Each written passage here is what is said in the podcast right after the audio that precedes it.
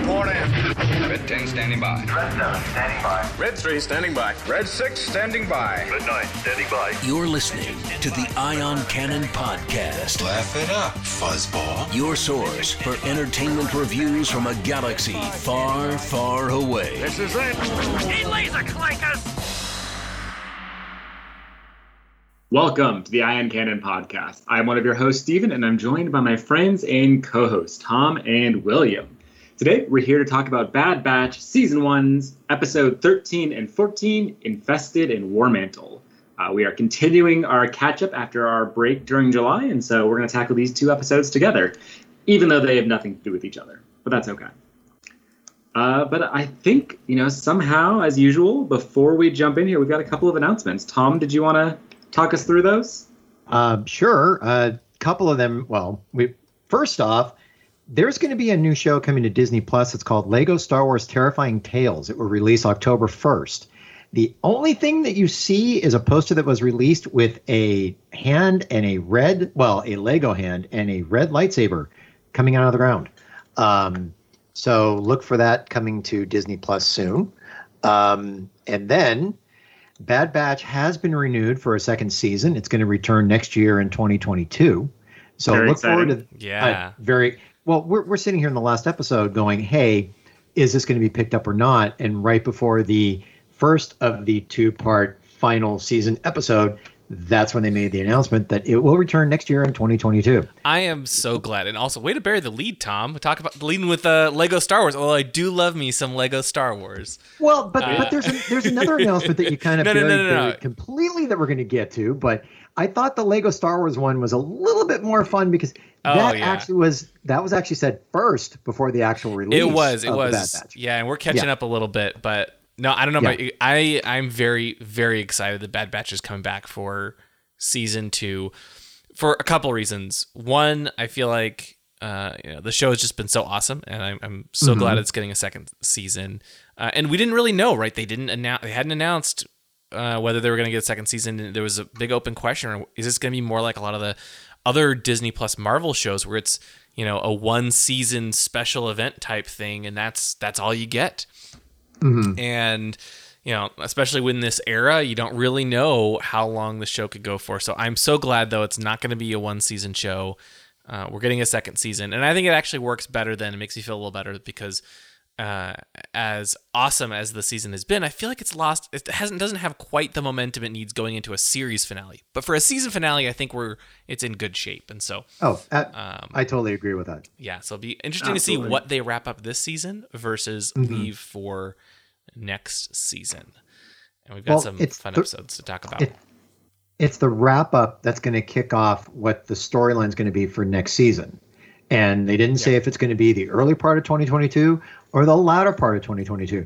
And if you think about it, would you imagine it could be the latter part of 2022? Because what actually is going to be happening in the mid to early part of 2022? Hmm? I think in May of next year. Celebration? Okay, I was like, I I think that's celebration, Tom, but I don't have a Yeah. calendar in front of me. I mean, I, I, yeah, I guess I guess we'll see. I wouldn't be surprised if they have like a similar air date, you know, like starting around in around May-ish for season two, and maybe they're they're looking at the summer as being summer's Star Wars animation right now, and then the the fall and is like the big uh, the big show in this case, the Book of Boba Fett, and then of course once we get you know uh, Andor, once we get uh, these Kenobi, these other series coming in, you know, we'll fill out the rest of the year too. But they seem to they seem to like doing like the you know uh, late the spring summer time frame for animation, like they did with Clone Clone Wars last year. And I think it works well, you know. Uh, so I am very excited the team gets to uh, continue this. I don't. I have to imagine they, they probably knew this, right? They, I'm sure the team Well, they has to. known because they they work on these so long and so far in advance. Mm-hmm. So Seems like I would imagine. I would imagine right now they probably have gone through a few scripts already that may have gone into storyboard that could possibly be going into animation because of the lead time for it. So I would imagine they're pretty kind of in in production for 2022 already. Yeah. Yeah. Well, uh, I I'm excited, and this means we get a lot more of the Bad Batch, and it's just been such a wonderful show. So Yep. excited to see um, where they take things next. Mm-hmm. But we've got some fun episodes. Oh, oh, we got we have Oh, one more big wait, thing. wait, wait. There, there's there's one more. One more big thing. How can we forget? One more. Do, do you want to say it or I want to say it? Tom, or you take it. how about you take it? Oh, you just I threw it to you, now you're throwing it back to me. Well, uh, yeah, we we finally got news on the Star Wars. Is it the Galactic Cruiser Hotel? I forget the Galactic the Star Cruiser, I think, right? Galactic Star Cruiser, the hotel, uh, It's officially opening. name. Officially opening in 2022, and uh, prices are now online. And look at your own uh, own risk, to say uh, the look least. at your own and and be prepared to open your pocketbook, people. Yeah, it is. uh, but it's super exciting. I'm Yeah. I'm excited to see other people go through it and see the reviews, so that I can decide if I need to save up for a couple of years for it. you know, I, I suspect I suspect we'll end up we'll end up going, but oh yeah, it is it is pricey. Oh my gosh, Mm-hmm. it's a little, little sticker shock looking at those prices. Even though we knew it would be expensive, you know, I think it's Yeah. what uh for two if you have a just two people in a room, you know, uh, two adults, two adults. lowest room. the basic cabin for the two nights. It's a two night stay. Is do you guys remember? I'm, I'm trying to actually pull it 40, up. 4800 Forty eight hundred. Woo. $4,800. Does include food and drink, but That's true. not and, and, and, And- and access to the parks. Well, no, access. No, access a- access the I'm sorry, sorry, only. sorry. Ja- Galaxy's Edge specifically. Yeah. yes, it's Yeah. no, William. They're not going to give you access to the whole park for four thousand eight hundred dollars. that would be oh, absurd. God, no, no, no, no, no, no, no, no, no. But it, but it's it it gives you access to the park plus plus you do get food and beverage hmm at Batuu. So it does include that as well. So not just on the cruiser, but you'll get the food there at Batuu as well. Right, Wherever you and, wanna eat. and you know, there's a whole itinerary. They actually have a sample itinerary that you can you can look at online, and, and really almost every minute's planned out. I think the Yeah. the morning of the first day uh, sorry that's the second day basically it's like you check in in the afternoon the morning of the second day is is when you go to the park first thing in the morning um, and then you kind of spend the rest of the day back on the ship again but like there's there's shows there's events there's food there's uh, you know all sorts of all sorts of experiences i think that you'll have and I, you know, I think i've seen some people comparing this rightly so to like Westworld in many ways, right? You're in the Star Wars galaxy, you're encouraged to wear a costume. Surprisingly, costumes are not included in, in that rate. Uh, it's, the, Right. it's not as far as not included. You got to bring your own costume, but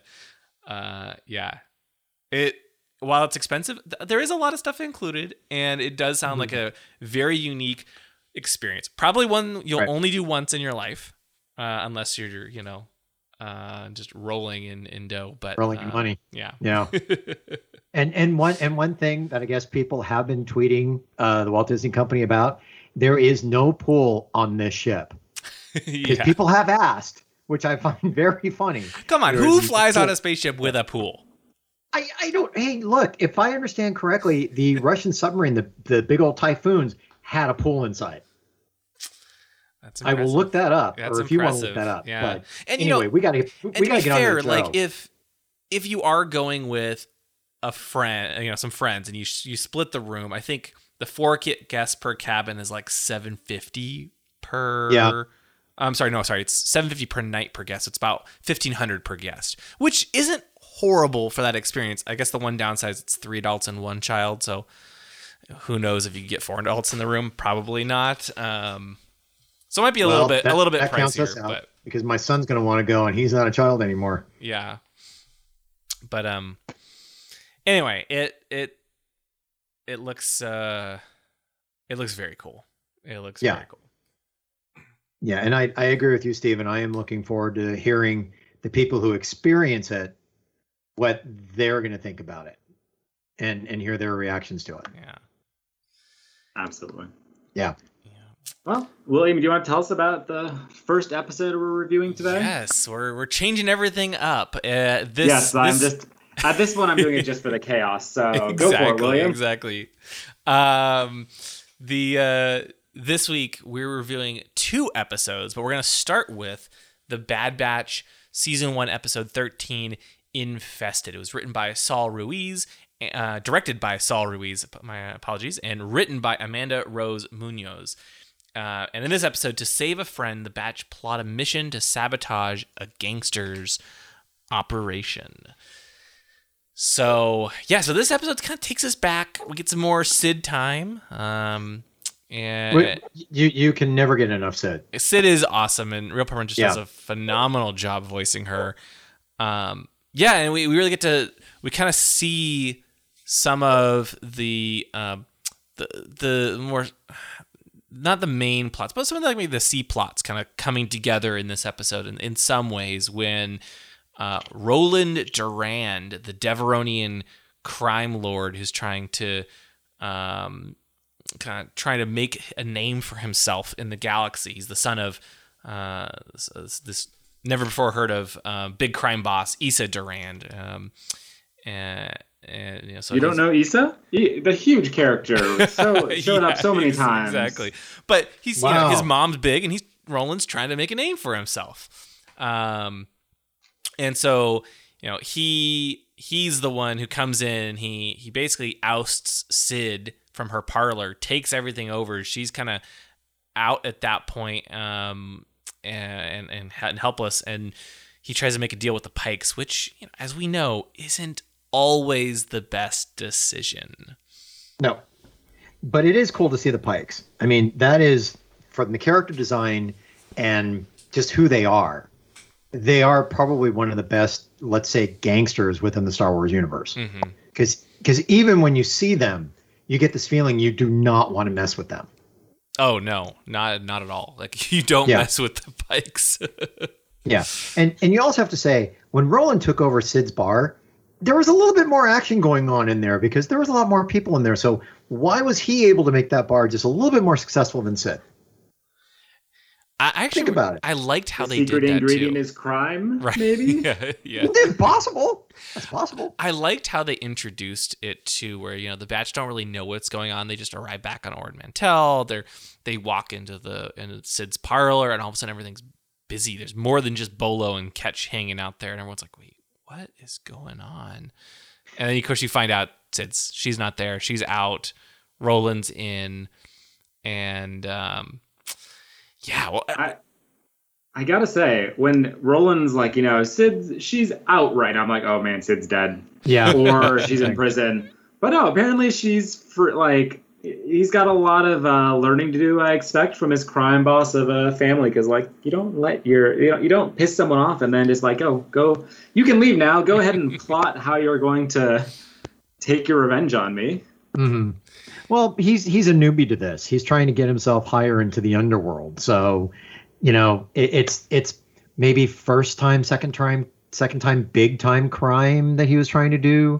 It also appears that he learned his lesson to never deal with the Pikes. You, you, you don't know. Yeah. Now, one thing I thought was interesting the there's been this question about who the batch have been working for throughout this whole who's been who's been who's who's Cid's contact, right? Because they're they're Mhm. sent on all these missions and maybe it's one person, maybe it's multiple. We don't really know. But uh, we actually find out that Roland has Ruby, the the creature they re- the, bat- the batch rescued in episode seven, Battle Scars. Um, do you think? So I start to wonder, like, you know, we we've now seen it's in theory. I think the job was for Roland. That's what it sounds like. That's what I. That's why. That's what I took away from this. This at least one of the jobs the batch did was for for Roland Durand uh, to to go and acquire Ruby. I never thought of it that way. Do you think he's been behind? Like, do you think this is the answer we're gonna get? Like, he's the one who's behind everything, and that's it, or do do you think we'll we'll we'll get more of this at some point? I feel like they haven't really answered is it yet. the- Yeah. This is all we're gonna get. And it, Yep. let me know. I the War Mantle, the episode we're reviewing next. That's the farthest I've watched so far. Um, so I'm still behind. So maybe there's more that's coming like next episode, and I'm just gonna be completely surprised by it. hmm But I don't think so. Just, It- I mean, yeah, just I mean, just looking at the number of episodes we have left, there's War Right. Mantle and two more in the season. I don't think they'll have much time to address it. And so this may be the answer is like, yeah, they've been working for Roland the whole time. Or maybe the point of the show is just, well, you don't really know who you're working for. And one of those people happened to be this bad guy, Roland Durand, who's now come after them. Okay, so, but but here's a question. I'm gonna I'm gonna flip this. Do we need to know who they're actually working for when it comes to something like this? Because maybe Roland could have had like one or two missions, but not. Cid appears to be somebody who would work with anybody who's going to pay her. I don't think she would just be working for Roland. I would say no, except that they've asked the question too prominently too many times to Mhm. not have it come up later. But but it would it would it would kind of be answered in this episode because Cid Cid probably had the perfect opportunity to say he's the one I've been working for, and now I'm going to get back at him by stealing the spice that he stole for Yeah. the Pikes. It. I wonder if maybe Cid's actually working for Issa Durand, Roland's mother, Mm. as part Oh, of that's a the, good maybe one. that broader kind of crime syndicate or agency. And this is just, you know, Roland com- rolls in, pun slightly intended, uh, messes things up royally, and maybe that's something we'll see in next season where we've got Cid, who is, hey, I've been a loyal, you know, uh, participant of whatever the name of like Issa's crime gang is Mhm. for years now. You The let your son Band. come in and run me over. I maybe. Yeah, no, that's that that's a that's a that, that's interesting. It's an interesting theory to see what's going to be taking place next season. We'll probably get, like I said, toward the end of this, we'll get some kind of idea of where it's going to go. But for this one, I gotta say, for this one though, when it came to the feel of the episode, it did have a really good kind of Indiana Jones scary type feel to it which that's something that they haven't done in a while when it came because they did that in the Clone Wars where they took all these different styles and melded it. And in this one, you know, it was it was also had the, the scary horror aspect to it. So it it worked on all three of those levels. Yeah, it's a very uh, straightforward episode. Like Yeah. Cid, Roland takes over Cid's bar, wants revenge. Batch is hired to steal the spice. They steal the spice. The Pikes show up and are angry. They retrieve the spice. Everyone's happy. The episode's over. Right. And then in the middle of it is the stuff they had to conquer by way of when they stole the spice right from under Roland, which literally under Roland because there were caves underneath Ord Mantell that had these creatures. Hang on. Uh, so now you mentioned the caves. Now I Right. need to go into my confusing thing for the episode. Okay, go ahead. So they're at their ship. They need to get to the spice and get to the, sorry get to the caves that are un, run underneath the city. right. We they go and do that. They steal the spice. They leave some of the spice drops, you know, in a cavern, etc.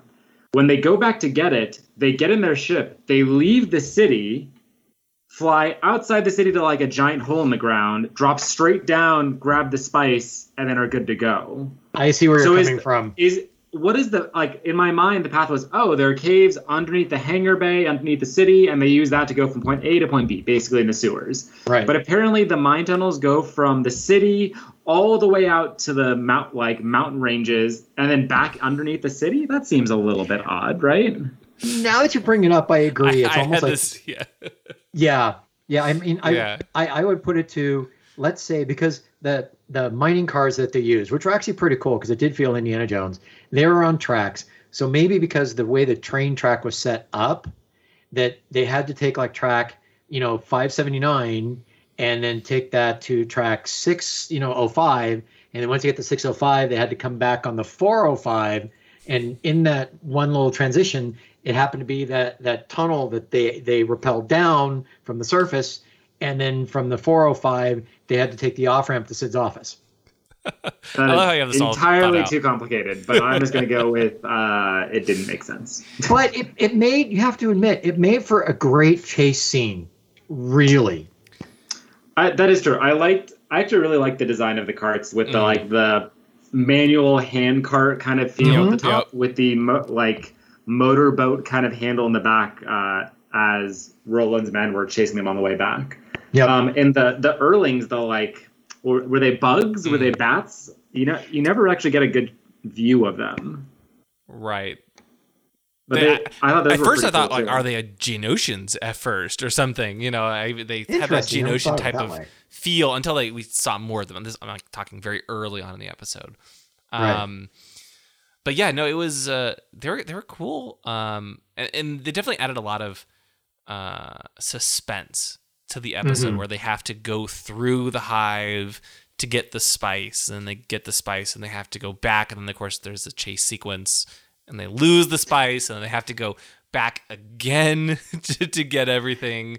Um, and, and the biggest thing, the biggest thing is they had to make sure they didn't disturb the hive. right hive. right with Yeah. sound yeah, and i think i, I liked it I- my, my my own personal feelings as this always is you know uh, i thought the first time or two was was interesting by the time they were going back the third time i was like okay i get it i feel like we've kind of just gone back to the well too many times Mhm. um Yep. started to get a little bit old um, yeah. but it was a cool concept and it was a i liked how they had this the suspense and the the lighting in the caverns was was uh, Fantastic. fantastic yeah Right. Yep.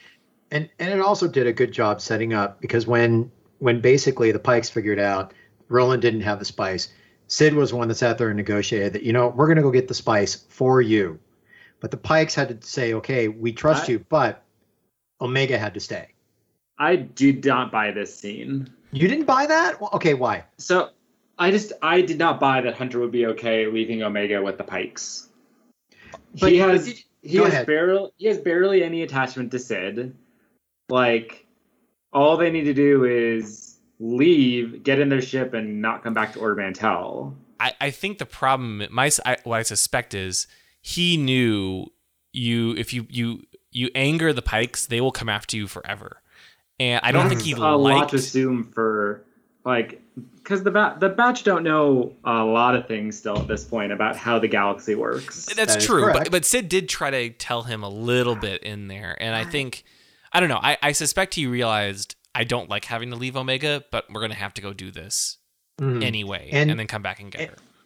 And I have to say, I thought it was a pretty, pretty nice little piece of animation where Cid kind of sat there, and Hunter had that look on his face, and she kind of did this thing where it's like, you know, a, a look or, or a hand gesture, like, trust me. hmm So, you know, and and that gets to a point to where, you know, Hunter at some point understand that that he is who he is, but he's got to learn to start trusting somebody else other than the clones. And this is probably a step forward for him to trust Cid. Hopefully, that's not going to bite him in the end. You know, we'll, we'll get a Yeah. second season see if that finds out. I mean, if we 50-50. find out. hmm Yeah, no, it is 50-50. But you know, we'll we'll see how it all goes. But I thought that was I, I thought that was pretty interesting that Omega had to stay. But that did set up the you know, Omega getting to know Roland just that little bit more that yeah, he's he's trying to be a crime lord, but it appears he's not that bad of a guy. I mean, in fairness, all we hear for that is Ruby likes Roland, therefore hmm can't be that bad. That's that's not exactly a ringing endorsement, No, that's that that's true. But- especially for an animal that hopped out of their owner's sight at the first sign of like popcorn on the ground. Yeah. Yeah, so yeah, what what did you guys think of of Roland Durand? Let's talk about Kel. Thoughts on his character? I thought he was fine, is I think what I would say. Mm-hmm. Yeah. like there's a little there were a couple little bit of like the oh he's just the sun trying to find his place in the galaxy uh, but also he's uh, trying to be like a crime lord and that's you know not the nicest uh, position you could ever be in it, it's almost as if he's a kind-hearted villain that really shouldn't be a villain. He's trying, but he really is out of his league, and he shouldn't be this type of a villain that he thinks he wants to be. That's the feeling I get from it. Yeah I, I thought it worked fine for this episode Yeah. Um, it worked as a like we're gonna play down the stakes a little bit here like we're Mhm. introducing the pikes and a crime boss but the pikes are super forgiving and the crime boss is you know actually a kind of a good guy underneath it all or maybe not just maybe not a terrible person so like i don't know honestly i spent a while of the episode trying to remember like i remember there was a devaronian like crime guy in rebels is that this guy? Like, I don't think so. I thought the same thing. For a brief I moment, I, honestly was like, "Is that thing. Vizago?" Oh no, it's not Vizago. Never mind. Well, but but like a young Vizago, Vizago- but no, you know. Right, but Vizago now and Roland have the same thing. You know, in in um, the exact same thing between the two of them. One of their horns got Yeah. damaged. Okay, we don't know what happened to Vizago for his horn, but because Roland and the Pikes the way they are, even though they got their spice their spice back, there still need to be a, a consequence on Roland for number one losing it, and two, they're the Pikes. They they have to get something out of it. So it ends basically with them just cutting off one of his horns. And I think he even basically says that it's a small price to pay, you know, as he goes walking away with with um, with the little, I- little his little pet. For me, this was one of those moments where I was like, I don't, I get why they're doing it, but I also don't know if I actually agree. Like, Tom, you've done some bad things. Look, I'm, I'm just gonna cut off your ear. It is an integral Ah. part of who you are as a person, but. Oh, like sure, it's a horn, so it's maybe slightly different, but like that's still hmm removing a A body part. Yeah. Yeah. Yeah, Al- also, like, Go ahead. I guess from Roland's perspective, now this is I'm trying to put myself in Roland's shoes. He like he didn't really do like he didn't do anything to the Pikes. Cid did something to him. Um which, you know, right or wrong, right? He thinks well S- Cid Cid stole the stuff from me. It's not my fault I lost the spice. Why are you cutting off my horn? I- I'm actually surprised he wasn't more upset or or still upset with Cid and the batch for get, Yep. forcing him to have to lose a horn, even though it he like instigated it by taking over Cid's parlor. Mhm. I'm surprised like he was just cool with them doing that, and I think it's part of that whole trying to make him a little more sympathetic, a, lessen the stakes a little bit, but Mhm. a bit odd. Well, maybe maybe it gets back to again that the crime lord that he thinks he is, he really isn't. It's it's interesting because it, in a lot of ways, this episode reminded me of some of the older Clone Wars episodes where Yeah. hmm it felt like they toned down some of the the drama for the sake of being like, oh, we're a children's television show on Cartoon Network, and that puts limits on where like what we can actually do. Um, as long for even when Clone Wars was on Disney Plus, I'd say they were. I didn't see nearly as much of that, but this episode definitely felt like I. There was a more brutal version of this episode that existed that I think might have been more interesting, where the stakes were a little bit higher, the, uh, and so on. But Mhm. Yeah, and are you gonna honestly, it to me it almost felt a little easy. The whole, from from you know from beginning to end, right? The Right. Cid's Mm-hmm. parlor gets taken over, but they're like, "Hey, there's a secret tunnel into Cid's office, and I can steal some some spice from Roland. As long as Roland doesn't know we stole the spice, then uh, the Pikes will get mad at him. He won't have anyone to blame. He's in trouble. We're back in business. Yay!"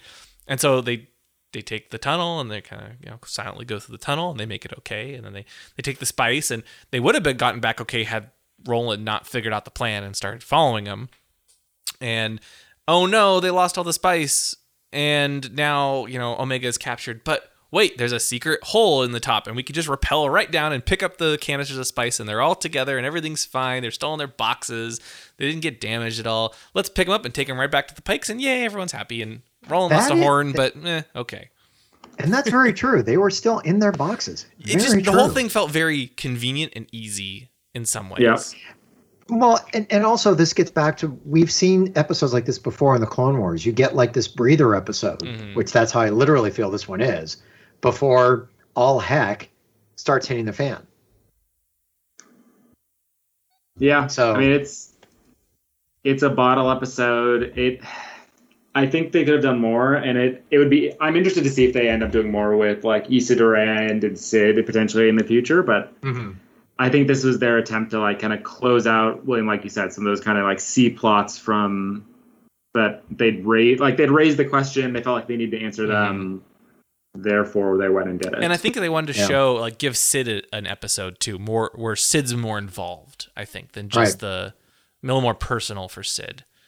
Um, so I suspect that's a lot of the reasoning behind behind it. Yep. Yeah, it's interesting. I don't think this episode worked that well as like a Cid episode.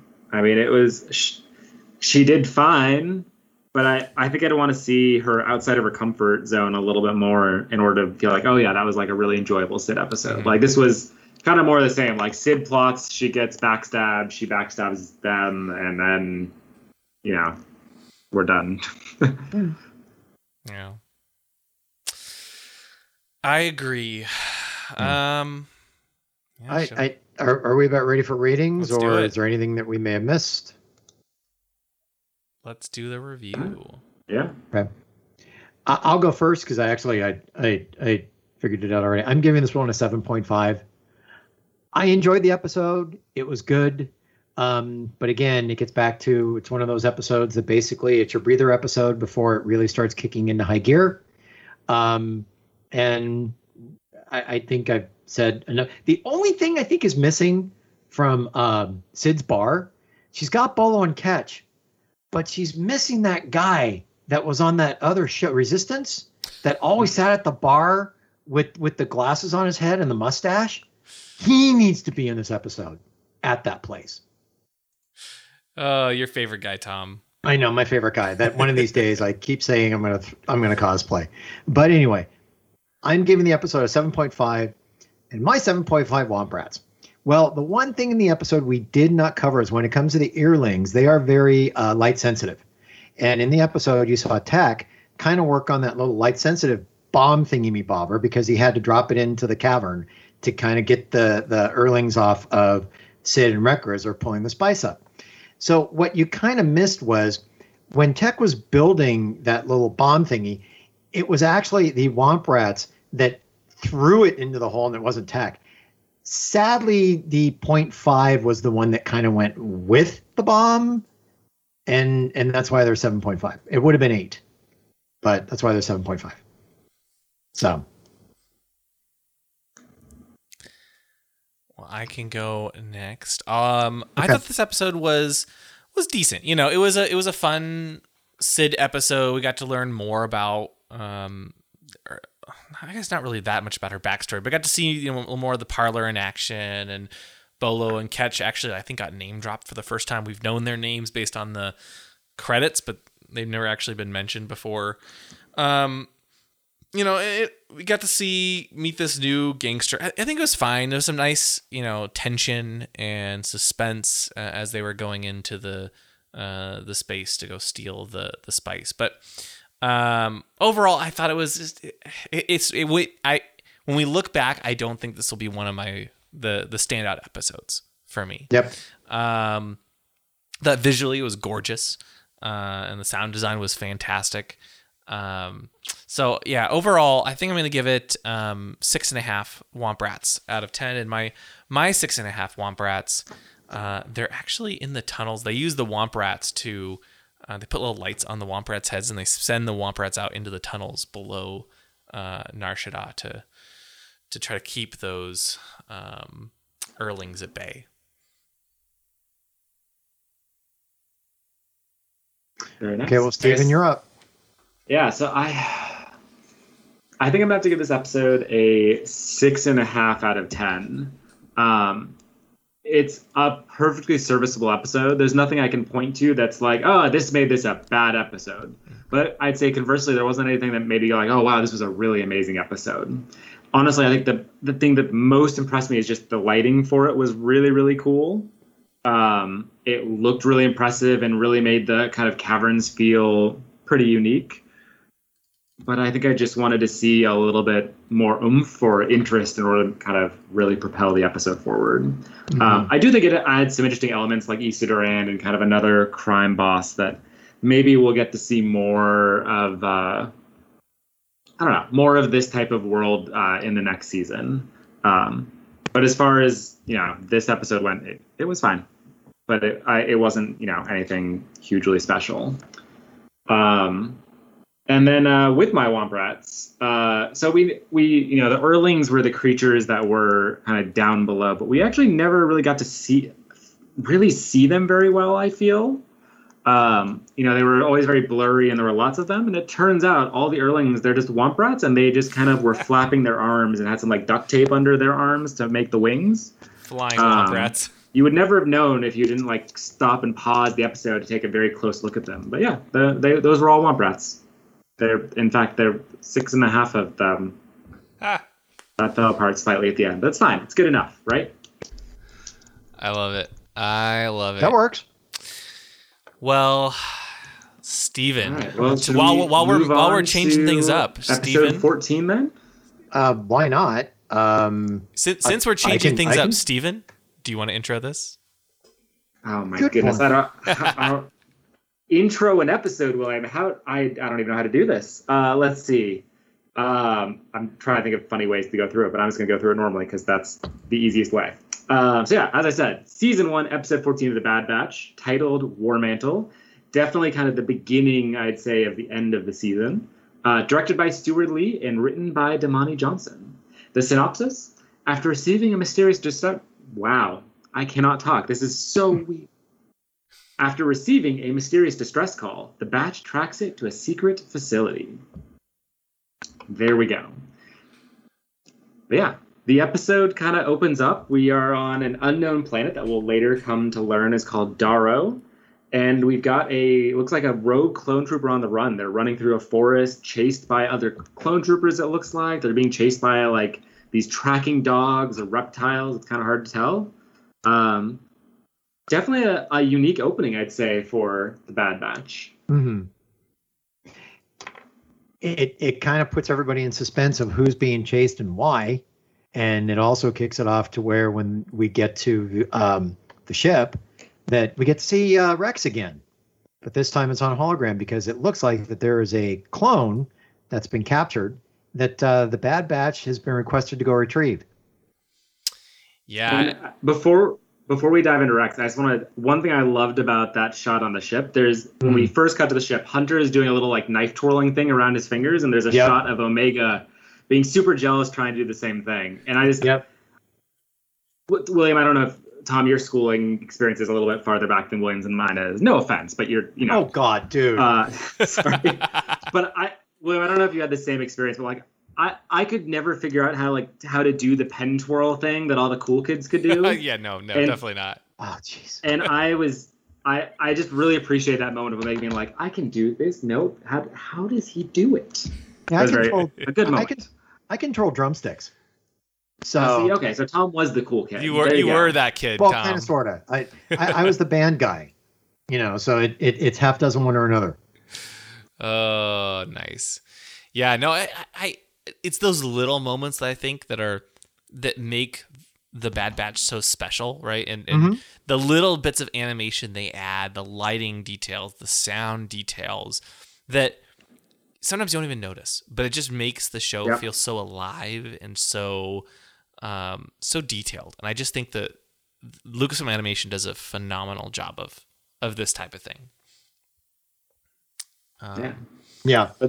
So, so the batch get a call from Rex, and we'll, we'll talk about what was going on in a moment. But I'm first we get Rex in a new outfit of some kind. He's got like a, a very flowy robe, kind of like he's undercover, maybe. It's almost like an And- robe when you look at it. Yeah. I am super curious to know what is going on there. Like he he gives the batch the mission, and then he has to he has to even cut away because something is going on that needs his attention. Well- what do you guys think he's doing? Well, that, that's the thing. Did it need his attention, or was he basically being followed and he had to get away? That's I. It, it's it's a half a dozen one or another on how you read what Rex was quote unquote going through when he handed off the assignment to the batch.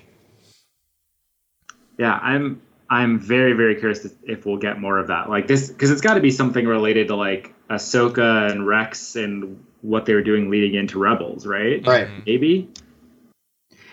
It could also be trying to track down other wayward clones. I mean, we end up finding out who this clone in, uh, is, and then going forward in the second season, who knows what's going to happen when it comes to Rex and the batch. So Yeah, I suspect, I suspect like this is Rex. It's this isn't really Rex's story. He's just he's he's made in a couple of cameos in it, but we probably won't get that much of a a look at Rex at least this season. Maybe next season we'll get more info. I hope we do. Um, but yeah, I, I'm very curious. Like, what the heck is Rex up to right now?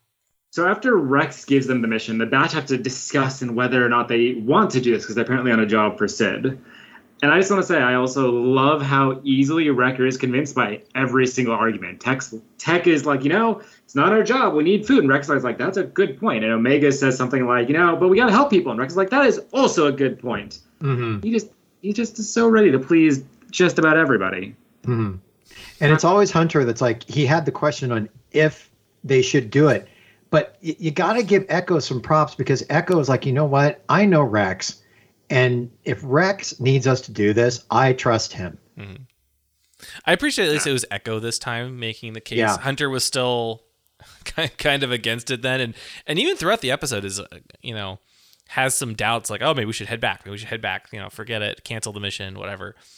Um, I don't know. It- it, it is a little. It is a little. I think we talked about this two episodes or last last week in our review. How it just seems like they're they're oftentimes doing the same thing over and over. Of like, oh no, we shouldn't go do this, but we really should. Okay, let's go do it. You know, and so there's There's still an aspect of- to that, but it was at least wasn't Omega this time. I don't know, Right. Steven? No, it, I was gonna say it still was Omega. Omega does say, but like, that's it's, true. It's someone's in help. We need to help. And Wrecker Hunter, sorry, excuse me. Hunter is always like, oh, that's a good point. Okay. Uh, do, do you guys get the feeling that when it comes to the dynamics within this group, that Hunter is the the quasi quasi father? Oh, 100 percent. He's he's he's yeah. the leader. Yes. Yeah. Yeah, He's I mean, he's he- in charge and- of the and squad. it- Yeah, and and it's like it, it's a father who's got a daughter who has absolutely no idea how to handle her. yeah. Very much so. Yeah,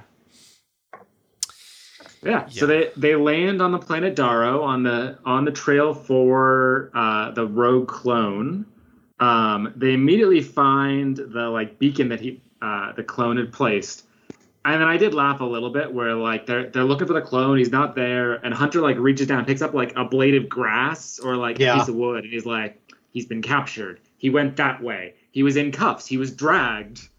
And I, a I shovel landed here. Hunt, hunting is his thing, but it, yeah. I think it's especially because like when you're in a non-animated show, you can show like, oh, there's the footprint on the ground or there's the drag marks. Animation doesn't tend to have quite that level of detail, so there's It looks like he just picks up a leaf and knew everything. yeah, like I, I know exactly what has happened here. Yeah. He had peanuts for breakfast, and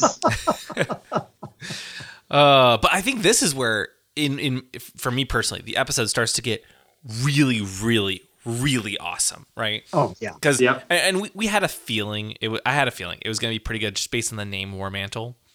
Um, but you know, as they start to make their way, they they find this this giant base built into the mountain, and as oh, sorry, I loved how that base looked as well. Like it, Yep. it kind of reminded me of Utapau with the kind of like sinkhole style, but it also I feel like it was one of the first bases or things we've seen in this time period which has that very distinctive imperial look. Mhm. Like especially some of the Absolutely. corridors straight Yeah. out of like the Death Star. Yes, Yeah. and it, it it was it wasn't just the corridors; it was the music, right? They had was that going to say it. dun, Yep. dun, dun, The you know, music it- too. the the music was classic, you know, original trilogy Imperial base. The the the forest really reminded me of Endor in many ways, kind of you know Endor-ish, not not as big of trees and everything. A very different feeling. It didn't look like didn't look like Endor, but I feel like we haven't had as many of those deep in the forest settings a- as of late. Like we tend to do a lot of like, um, you know, there's only so many different types of environments you can have, and we tend to do a lot of snow or a lot of um, sand. Desert is a very common one in Star Wars, um, but it's nice to see another forest, and I really just Yeah. loved everything about the look of Daro. And the more you go into the episode, the more of those Imperial references just start to, you know, hit you. And, it, And- this feels like this is, I would say, the turning point. Everything else up until this point has been laying the groundwork for the Empire, uh, as far as like the transition from the clone troopers to the stormtroopers. But this Right. is, this is it. Well, but but it's even it's even stated. Mhm. I think it's in this episode. Yeah, yeah. That we're we're gonna get there. The the trooper that they're going after happens to be Gregor. Okay, Oh, yes. because Gregor is the one that does say, to a certain extent, the New Republic is no more. It's now the Empire. And and because now these, you know, they they took 50 of the commandos from the clones and they're now doing TK troopers, which this is the first time you see them because they're they're not clones anymore. Mhm. They're from as Gregor tells, you know, um, um, Echo and Hunter, they're from all over the galaxy. They are now the replacements for the clones because they're an endless supply. Yeah, and you just Yeah, I there's so much to unpack in that. So yeah, St- Yeah. Steven. Yeah, I mean, I, I, Okay, we're, gonna, we're gonna go there, but Steven, I- go ahead. I loved that line. They're you know they're the replacements. They're not as skilled, but there's endless supply. right, The the description for the Empire in a nutshell. right, And we see that throughout the episode as they break Gregor out and run. Like the TK troopers, and I can can I call them stormtroopers? I wanted to call them. I think we can. Stormtroopers. Well, okay, I- yeah. Go, we'll talk go about them. Okay, so I'm gonna call them stormtroopers, but they, you can tell they're not nearly as good. Yeah. Uh, they are Go- go ahead, missing. no. they miss a lot more. Their tactics are worse, um, Mhm. noticeably so. Right. But it was so cool to like we're seeing that transition. We're seeing how Mhm. that that comes about. And Tom, you glossed over this, but the fact that we got to see the Commandos again is amazing. Yeah. Yes. Commando Yeah, but- remains but an amazing game. And and you're missing you're missing one line that Gregor did say about the TKs. They didn't train they didn't train them with everything the clones knew. Now I, I kind of went a little bit longer, but but Gregor's like we didn't we that. didn't tell them don't know. everything. I don't know if all of the clones were doing that. Most of the other commandos seem to have no compunction Mhm. about training their replacements. But okay, well Yeah. then it maybe just have been Gregor with his. But he did say that we didn't tell him everything.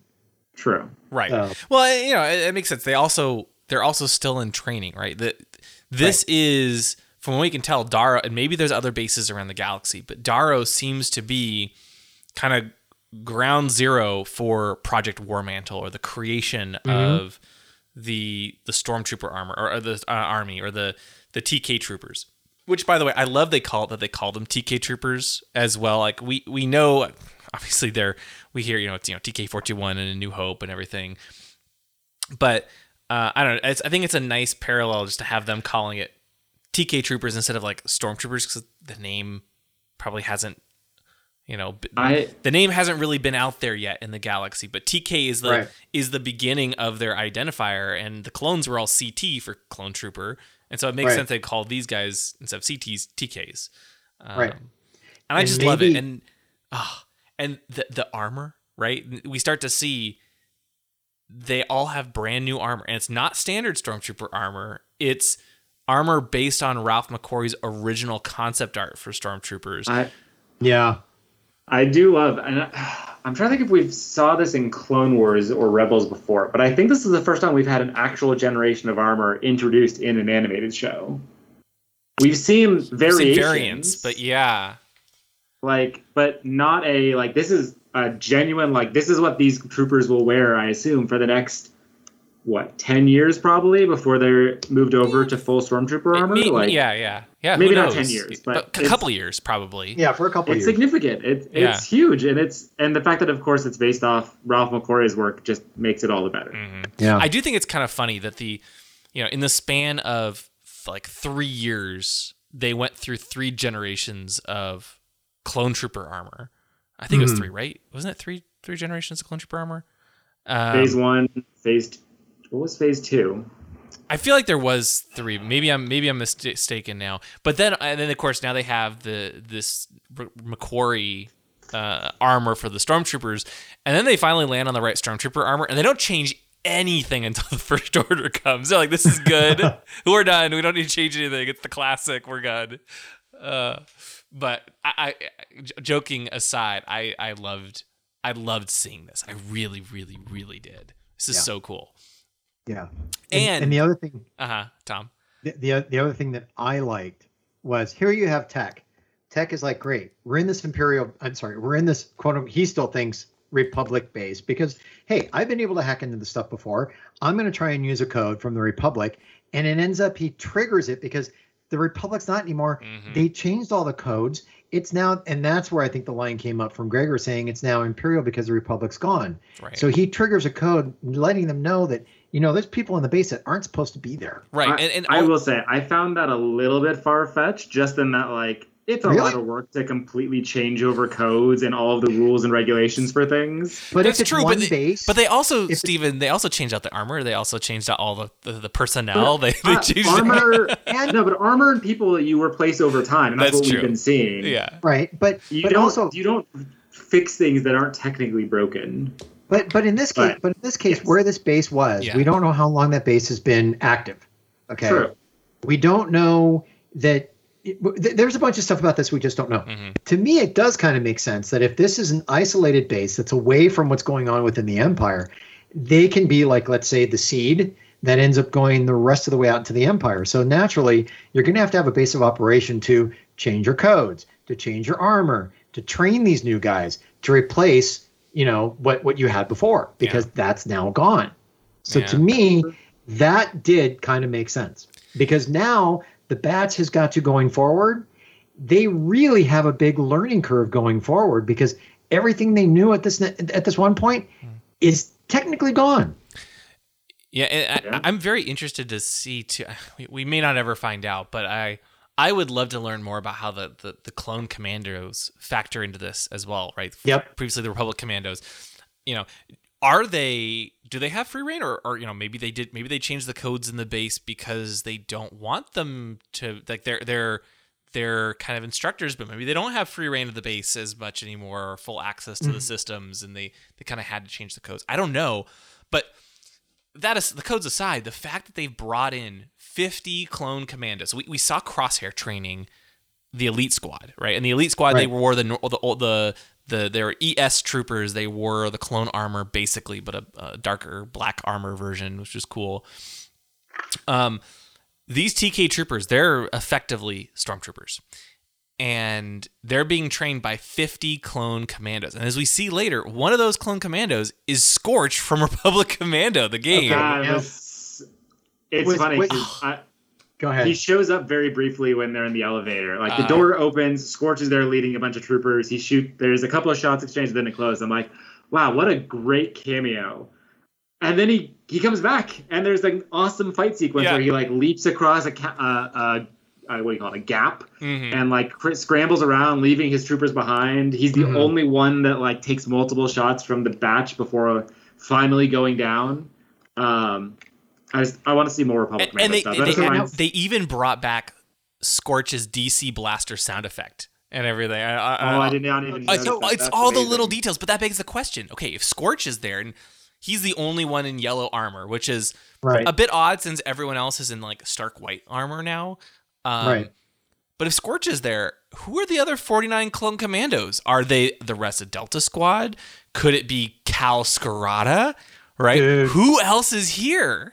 Okay, but but wait. But if it's if it's if it's Kal Skirata, remember, and and for those who there was a concept that was brought up by the Karen Traviss Republic uh, Republic Commando novels.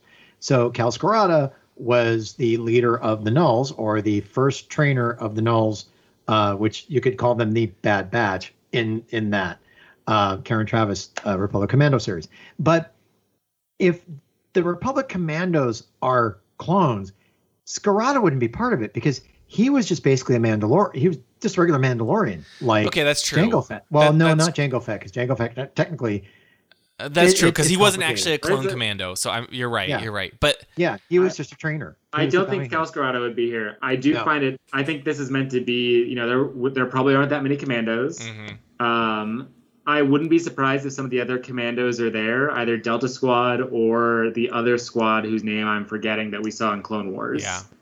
Um, but it Oh, just the so one- the one- the- let's just call them Rain. the Rain Squad. remember, Rain Yeah. Squad. Yeah, yeah. Wasn't that great Rain that we saw?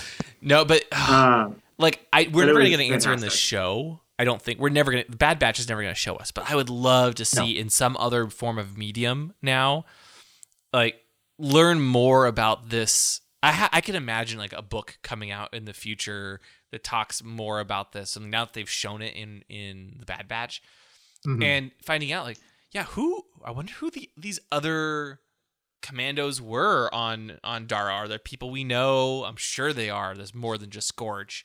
You know, I, I I, would- love I- Scorch from Republic Commando, so I was so excited to see him. But there's got to be others. I, I would say read the Karen Traviss books. Sorry.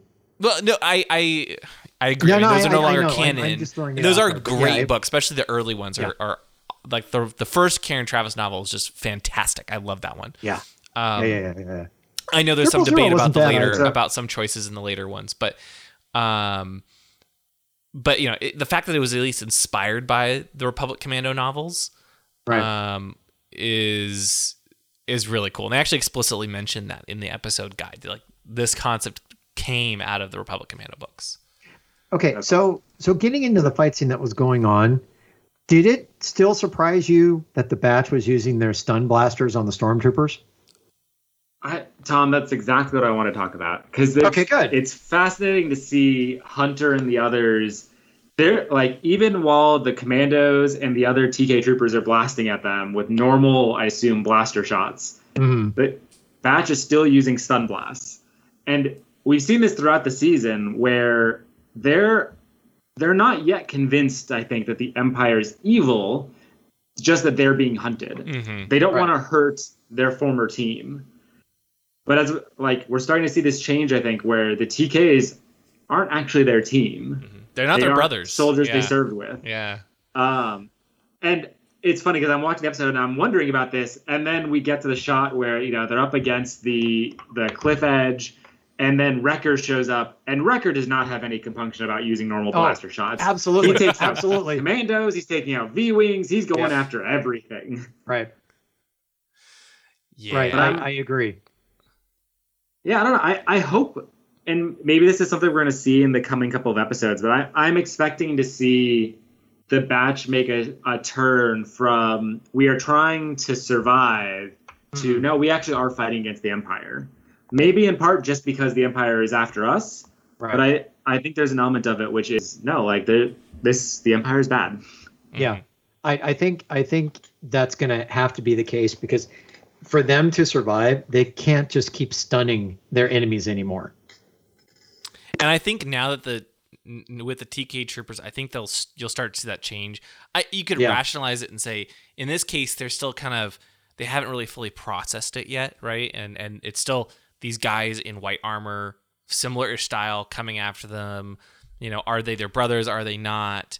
Uh, there's also the clone commandos there, but um, the as like they start to realize that the clones are gone, right? They're not they're not there anymore.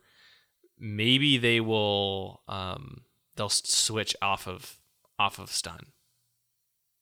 I don't know. Yeah, because I, I don't think they're going to have a choice. Yeah. Yeah. Yeah, but it's Uh, so cool to see. yeah, another yeah. funny. Sorry, go ahead, William. Oh, I was gonna say. Speaking of though, um, clone commandos, you mentioned Gregor, but we haven't talked Yeah. about how cool it is to see Gregor back. He's back, but he's not as crazy as we've seen him in Rebels. He's a bit He's though. kind of he no no He's no. got- he's, there's a little bit there for sure. No, no, no, oh, no. That's what I was getting at. He's not full on crazy that we see him in Rebels. He's he's kind of walking the edge because he's he does say because he does get get shot. He goes, "I've been blown up," you know, and he survived that. He got shot. Mhm. It's like it's like the Monty Python thing. Oh, it's only a flesh wound. Well- you know, he did get shot. You know, in in the armor. I'm so but- glad he referenced the fact that he got he was blown up because if you think about Yep. this chronologically, the last time we saw Gregor was in the Clone Wars when he was blown up, seemingly sacrificed himself in this and died in a big explosion. And we haven't seen him again in any medium until now. And yes, he Yep. shows up in Rebels again later on, but that's, you know, a decade and a half in the future. Right now, this is the first time we've had we've actually seen him and we actually know what's going on with him. And so I'm glad they they referenced that. And actually, now that I think about it more, I wonder if that explosion damaged his inhibitor chip. Damaged his head and made him a little crazy and his inhibitor chip.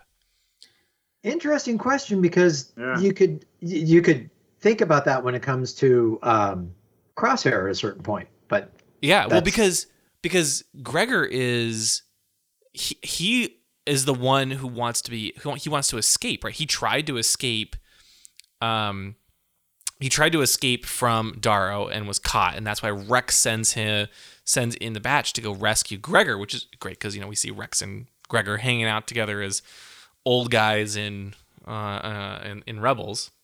Um, and I guess will Wolf show up? At this point, probably. Um, I think there's a good shot now that there's a second season. Right, but he's he's trying to escape. Everyone else is following orders, presumably. Mm-hmm. My theory is his inhibitor chip was damaged, and that gate let, allowed him to have that realization that oh my gosh, this the Empire is they're not good. I got to get out of here. Right. Yeah.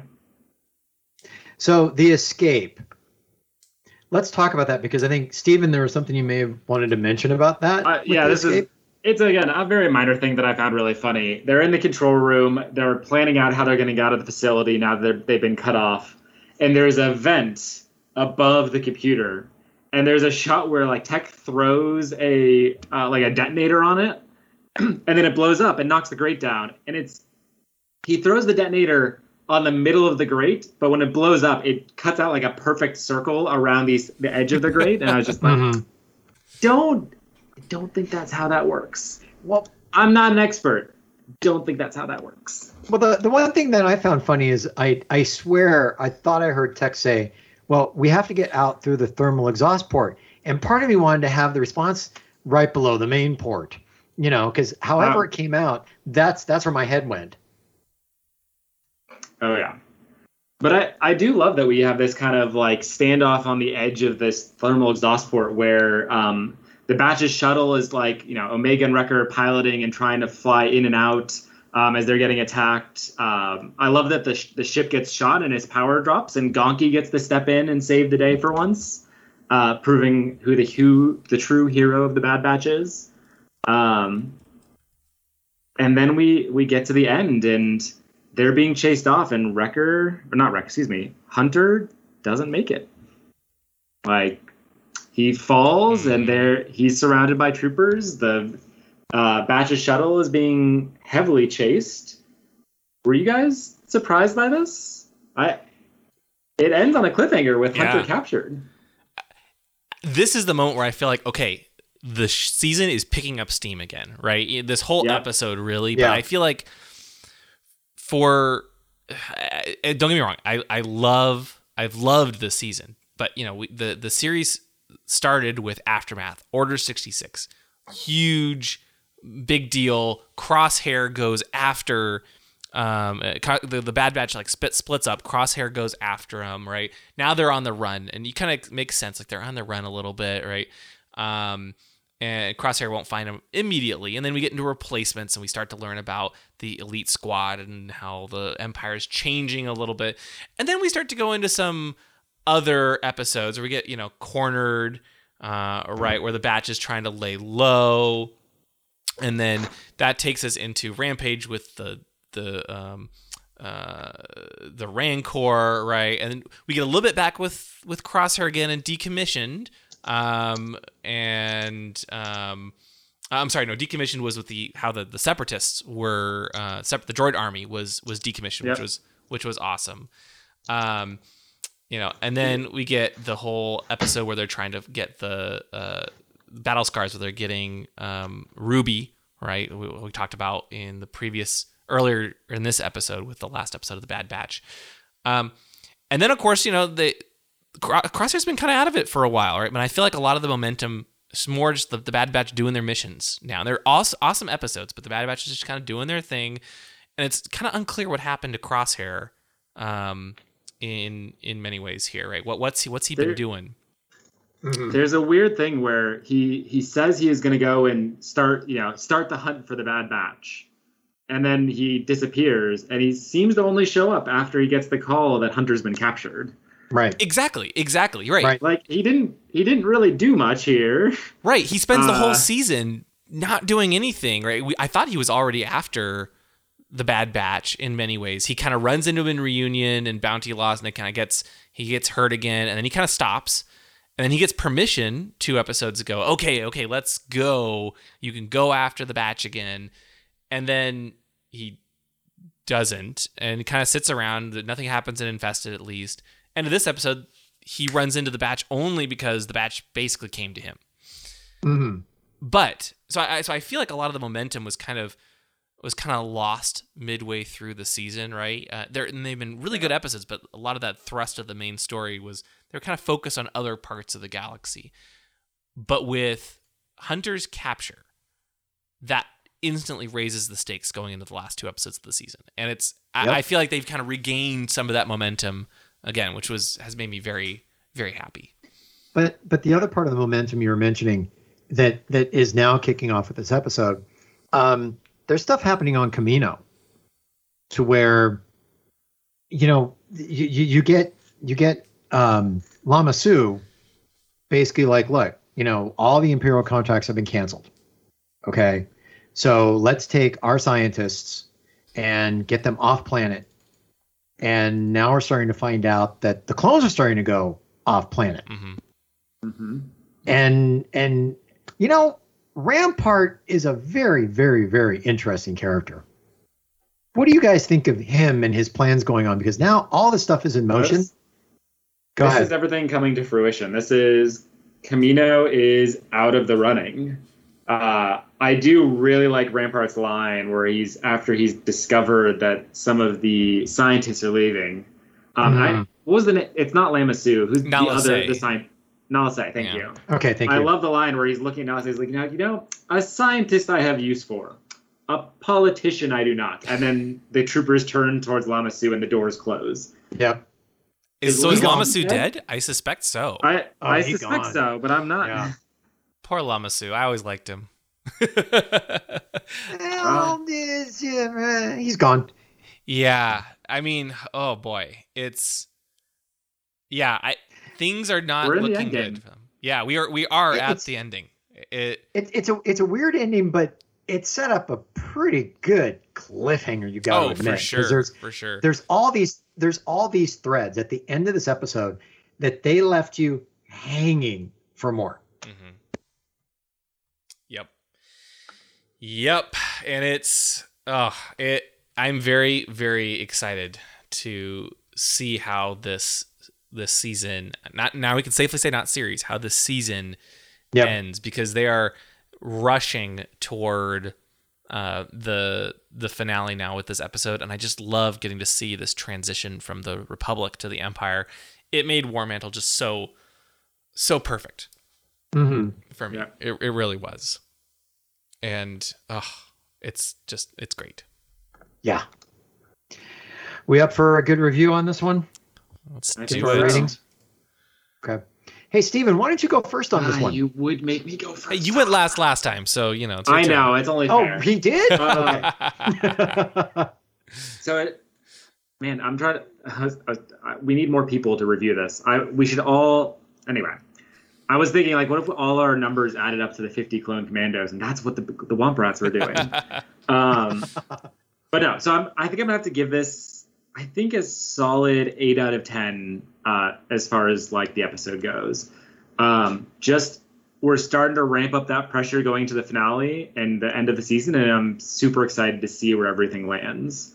Um, I did that back. I need to go higher. Eight and a half. That extra half is purely for bringing back Clone Commandos and bringing back Scorch in particular. Um, just a per- a plus, perfect. Loved it. Super happy. Please more Clone Commandos. Can we get our own Clone Commando show? Can we get Republic Commando two or Imperial Commando one?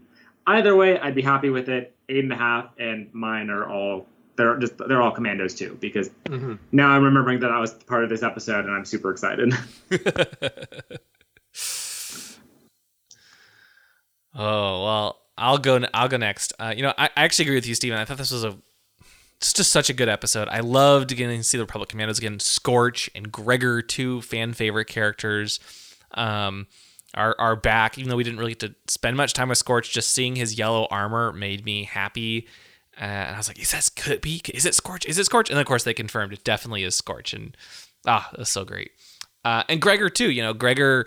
I, I loved him in Clone Wars, and uh, of course, you know, in, he's a little different in Rebels, but I enjoyed his character there too. And it's it's nice to see them bridging the gap and and kind of showing how and why he went and and escaped. It also makes sense why the Republic or the why the Empire, excuse me, would be going after him in Rebels because he he he defected right in this episode, and who knows what else he's done in in the intervening years. So overall, I'm gonna give it eight and a half uh, Womp Rats as well. Uh, such an awesome episode. I just I know where I know where they're going next, and uh, and so I, I I have to save some points for for those. But No spoilers. no Um, spoilers. yeah, no, I just that's all I'll say. But uh, Yeah. my eight and a half Womp Rats, they uh, uh, there there are um, uh, there's another type of trooper that you haven't seen. They're WT troopers, and they're they're actually Womp Rat troopers. Uh, they're the most.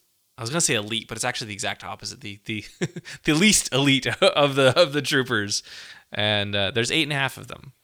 So, Tom, Cool. Okay, so I'm going to make it unanimous with an 8.5, but I'm also going to throw something out on this because I had to research it first and make sure that it's true. But the title of War Mantel, were you aware that it was mentioned in Rogue One? It was. Yes. So, you see, the, the thing, the reason why it was mentioned in Rogue One is because those 8.5 Womp Rats happen to have actually planted that name within Scarif system. So they they kind of like knew this was going to happen. They had uh, foresight that all this was going to happen within the Empire. So they decided to put War Mantel within the system, and that's where it came from. The 8.5 Womp Rats came up with the name. That was really anyway. I'm going to leave it with that. Great episode. I love this episode. I'm very happy they were able to confirm that was Scorch in there because I think they were back and forth. If it was, it wasn't. Um, I want to see where this is going from here and how it's going to get ourselves in the second season. So I really enjoyed this episode, and this was a really good episode to kick off going into the final two. So that's it. Yeah, just two episodes left, uh, and that's the next one is, of course, uh, as as you're listening to this, if you're listening to this on the day we released it, it actually came out yesterday, so we'll have our review up tomorrow, or you're, and we'll be all caught up in time for the series, not series, sorry, season finale on uh, next next uh, next weekend. But we're next in the next episode of Ion Cannon, we will be reviewing the Bad Batch season one, episode fifteen, Return to Kamino. And in this episode, the Bad Batch find themselves in unexpected territory in this thrilling finale. Of course, it is the first part of the two-part season finale. So, oh man, I am excited to talk about this with you guys. I can't wait to talk about it. Oh yeah, oh yeah, and good news we'll be talking about tomorrow. So uh, if Yep. you're uh, listening to this, you don't have that long to wait. So stay tuned. We will be back tomorrow with our review of Return to Kamino. Thank you for listening to the Ion Cannon Podcast, your source for entertainment reviews from a galaxy far, far away. For over a decade, Ion Cannon has covered every corner of the saga, from the films and animated series like The Clone Wars and Rebels, to books, comics, games, and more. If you like what you hear, please rate us in your favorite podcast client. Your review will help this show grow within the Star Wars community. We can be found at our website, ioncanoncast.com, and you can follow us through Facebook and Twitter. To email us, you can do so at contact at ioncanoncast.com. The Ion Cannon podcast is not associated with Lucasfilm, the Walt Disney Company, or any and all of their respective trademarks or copyright holders. Any opinion expressed on the show are that of the hosts. This podcast is a production by fans for fans and is copyright 2018.